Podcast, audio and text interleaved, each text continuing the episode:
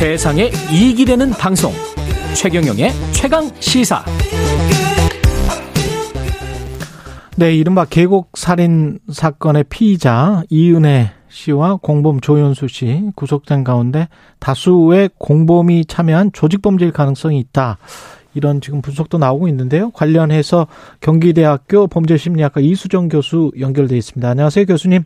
네, 안녕하세요. 예, 지금 수사에는 굉장히 비협조적인 것으로 알려져 있는데, 네. 뭐 형량을 좀 줄이려고 그러는 걸까요? 묵비권 행사하는 게? 어, 뭐, 묵비권 행사하는 것이 형량에 도움이 된다고 보기는 어렵지만, 예, 일단 자수의 형태를 뭐, 띄었잖아요, 지금. 예. 그래서 뭐, 결국은 그 자수를 하는 뭐, 어떤 그 과정을 감경 사유로 삼겠다라는 뜻은 분명해 보이는 게, 예, 일반적으로 자수에 이르는 이제 피해자들의 심정은 사실은 에, 다 털어놓고 내가 참 피해자한테 잘못했다. 뭐 책임을 충분히 내가 뭐 그 감당하겠다. 음. 이런 이제 태도로 보통 자수를 하거든요. 예, 근데 지금 자수를 하기는 했으나 그러나 문제는 지금 전혀 지금 진술 거부를 하고 있는 태도와 일관성이 없어 보이거든요. 예, 그리고는 피해자에 대하여 일말의 죄책감이나 이런 것들을 사실 엿보기가 어렵거든요. 그러다 음. 보니까 이게 지금 일종의 뭐 감경 뭐 양형에 뭐 유리하도록 감경을 목표로 그 어, 어떻게 보면 형량 뭐 협상 같은 걸 하려고 자수한 거 아니냐 이렇게 더 이야기해 볼 수가 있을 것 같습니다. 이게 근데 혐의 입증이 지금 당장 이게 살인 사건으로도 잡히지가 않죠. 이게 혐의 입증이 어- 어떤 혐의입니까? 구체적으로 보면 법적으로 아, 보면 이게 사실은 굉장히 이 살인의 고의를 입증하기 어려운 사건이고요. 예, 어, 뭐, 애당초에 이제 내사 종결이 됐던 이유도 사실 경찰 단계에서는 뭐 초등 단계에서 입증할 능력이 안 된다라는 걸 시사하는 정도로 굉장히 어려운 사건이다 이렇게 판단이 됩니다. 예, 일단 아무런 신체적인 접촉이 없었어요. 신체적인 접촉. 대하여. 예, 그리고는 피해자가 자발적으로 물에 뛰어들어서 결국 사망에 이르게 된 거고요. 그러니까 절벽에서 떠밀거나 뭐 이러지를 않았다. 전혀 그런 그 뭐 내용이 없습니다. 음, 그리고는 이제 그렇기 때문에 이들은 뭐 피해자의 죽음에 아무런 책임이 없다. 오히려 이들이 당시에 이제 그 S 방송사에다 뭐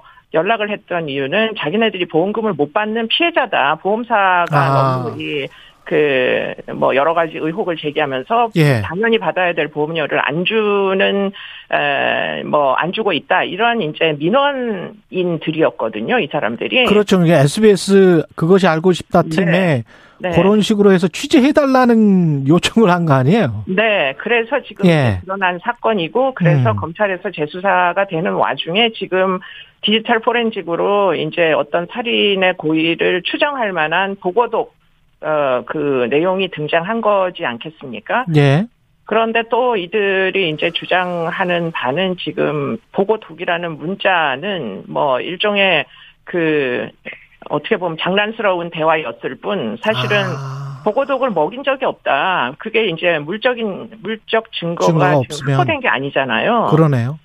그러니까 지금 갈 길이 지금까지 온 길보다 훨씬 멀어 보이는 사건이다. 아, 뭐 뛰어내린 다음에 지금 정황도 당시에 튜브가 있었습니다. 그 현장에. 아, 그래요? 예, 그래서 다, 자기들은 이제 뭐 이거는 이제 그 과거에 그 방송사 내용을 제가 기억을 해 보면 예, 튜브를 던져줬는데 예, 어, 뭐 물에 빠진 사람이 못 잡은 거지 자기네들은 어, 뒤돌아 서 있어서 음. 어떻게 됐는지를 보지 않고 있었다. 뭐 이런 종류의 이제 터무니없는 주장들을 하거든요. 음, 그러다 보니 이게 이제 살인의 고의를 입증할 수 있겠느냐. 뭐 도움을 줘야 되는 상황에서 도움을 주지 않고 이제 피해자가 사망에 이르게 하면 부작위, 도움을 안 줬으니까 부작위 살인이다. 이렇게 이제 주장할 수는 있겠으나 예, 사실은 이제 튜브를 던져줬다. 뭐 이러면서 또 뭐 마지막 순간을 우리는 못 봤다. 이렇게 주장을 하게 되면 또 그 장면이 CCTV에 어디 잡혀 있는 있지를 않지 않습니까? 계곡이니까요. 예. 네, 그러니까 이게 참 굉장히 어려운 사건이다 이런 생각이 듭니다. 그러면 이 남편을 뭔가 뭐 모욕 비슷하게 해서 예? 빨리 뭐 절벽에서 뛰어내려라 다 뛰어내렸는데 왜 당신만 뭐 어, 겁쟁이처럼 그러느냐 뭐 이런 식으로 이렇게 자꾸 충동질한 거는 어, 그런 어떤 뭐는 없을까요? 그러니까 강요를 한 건 인정을 한 걸로 제가 알고 있고요. 예. 예, 뭐 강요라고 얘기하기보다 예. 그들은 이제 뛰어내려라라는 얘기는 했다. 음. 근데 그 뛰어내리라는 얘기를 했지만 뭐 합리적인 사고를 하는 성인 남성이잖아요. 이 예. 피해자가 예. 아무리 수영을 뭐 못한다 손 치더라도 뭐 강요 한마디를 듣고 뛰어내리라는 말 한마디를 듣고 어떻게 물에 뛰어내리 내리 내리게 내리기에 이르렀느냐를 이제 합리적으로 설명할 수가 있겠느냐. 자 참, 이제 예. 어려운 남맥상이죠. 오랜 동안의 어떤 가스라이팅 같은 거는 어떻게 생각하세요?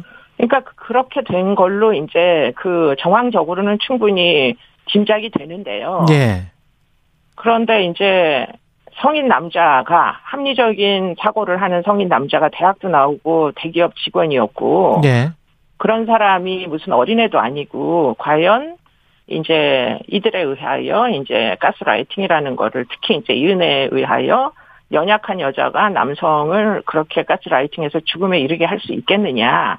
결국은 자살 비슷한 걸 시킨 거 아닙니까? 예, 그렇죠. 예, 그래서 결국은 그렇게 뛰어내리기에 이르게 될 수 있겠느냐. 이걸 이제 밝혀나가야 되는 상황이고요. 어렵네요. 네, 예. 그렇기 때문에 이제 검찰에서 다양한 종류의 이제 보강 수사를 해야 뭐 이제 여러 개의 휴대폰을 쓰고 있었다고 하니까 그 과정 중에 이제 뭐 어, 혼인 기간 중에 어찌하여 이은혜의 딸이 왜 이 피해자의 호적에 올라가게 된 건지 굉장히 아. 그것도 부자연스러운 일이고 예.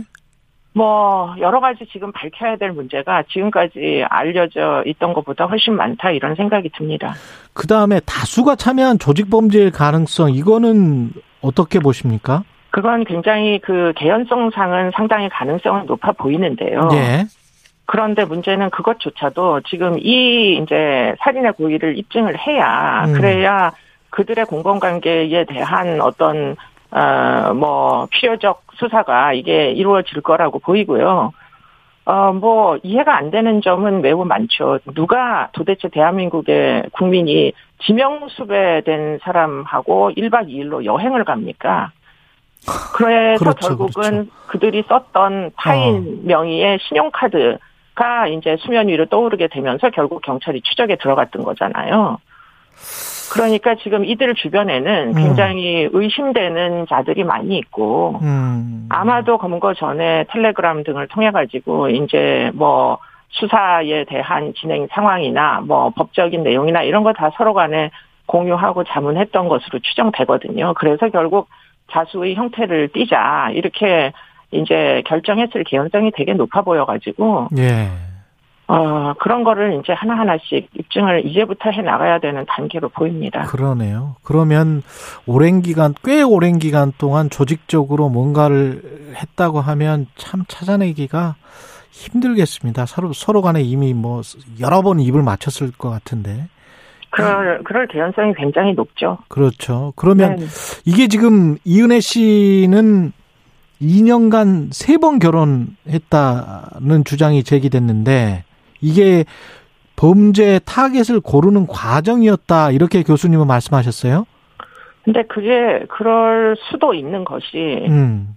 이제 이 이은혜는 그 뭐 동료들과 이 보험 사기를 저질러서 생계를 이어나갔던 것으로 추정되거든요. 물론 뭐 아, 성매매도 했던 흔적들이 있습니다. 뭐 예. 청소년기부터. 예. 그런데 이제 뭐 여행자 보험을 들어가지고 뭐 가방이 분실됐다. 이래서 여행자 보험으로부터 보험료를 받기도 하고 이런 흔적들이 한두 개가 아니거든요. 예. 그리고는 또 뭐 지금 이제 의심되는 사건이 그 전 남자친구가 해외에서 사실은 지금 익사한 사건도 또 하나 존재합니다. 그랬죠. 그러다 보니까 이게 이제 혼자서는 이런 일들을 하기가 어렵고 지금 혼인 관계에도 굉장히 좀 의아심이 드는 것이 이은혜가 이제 혼인 신고를 했으나 조연수의 존재를 지금 남편이 알고 있었잖아요. 아. 함께 여행까지 갈 정도의 관계인 거예요. 아내에게 남자가 있다라는 걸 알면서도 혼인 신고를 하고 같이 살지도 않으면서 그 집을 이은혜에게 제공하고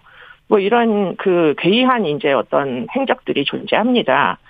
아, 아. 그렇기 때문에 그럴 만한 사람을 구했던 거 아니냐. 음. 뭐 그리고는 이제 이 남자들을 대체 2년 동안 한 여자가 혼인에 음. 이를 정도로 어 애정이 깊은 이성 관계를 다수의 남자를 도대체 어디서 이제 이런 남자들을 다 구한 것이냐 하는 것도 사실 이해가 잘 안 되는 것이고요. 음. 이은혜와 조연수는 공범입니까? 아니면 연인입니까? 어떤 위계가 아. 있습니까? 그 대목도 지금 정확하게는 알기 아. 어렵습니다. 그러니까 연인으로 추정되는 편지를 과거에 여행을 갔다가 도주한 장소에 보냈던 물증은 있는데 예. 그러면 그 편지의 내용대로 전형적인 연인이냐 예. 그렇게 보기가 어려운 게 어떤 남자가 자신의 여자친구가 성매매로 남자를 만나고 돌아다니는 걸 허용하는 또는 그렇죠. 그래서 만나게 된 남자와 혼인 신고를 하는 걸 허용하는 남자가 어디 있겠습니까? 그러니까 전형적인 연인 관계라고 보기는 어렵다. 라고는 얘기할 수 있겠으나 이 예. 사람도 조현수가 이 사건에 얼만큼 개입했는지는 음. 사실 알 길이 없다 현재로서는 알겠습니다. 그렇게 얘기할 수밖에 없겠습니다. 참 어렵네요. 예. 경기대학교 범죄심리학과 이수정 교수님이었습니다. 고맙습니다. 네, 고맙습니다. 예. 4월 21일 목요일 KBS 일라디오 최경령의 최강 시사였습니다.